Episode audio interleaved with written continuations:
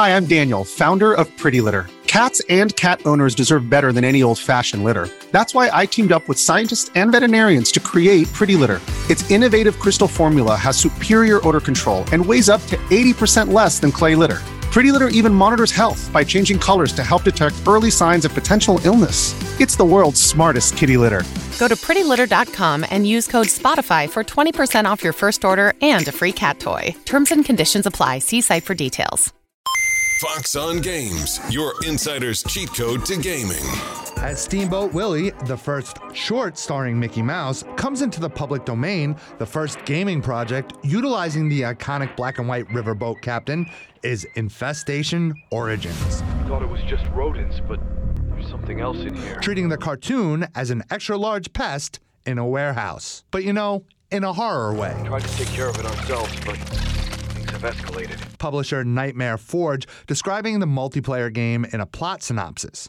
Quote, in the year 1988, what was thought to be an outbreak of rodents in various locations morphed into something far more sinister. Expect something along the lines of horror film Winnie the Pooh Blood and Honey mixed with the game Five Nights at Freddy's. The game's starting out with controversy though, and it doesn't even have a release date yet. When the original trailer released, the game was called Infestation 88, but due to some controversy over the numbers, a recognized hate symbol, they had to deny sympathizing with neo Nazis. They're also being called a shovelware game, designed for a quick profit but shoddy in quality. And their use of AI in the trailer voiceover, Exterminators are our last hope. Please, help us before. Something they admit and say they were using as a placeholder until they hired real voice actors. Eamon Dignam, Fox News.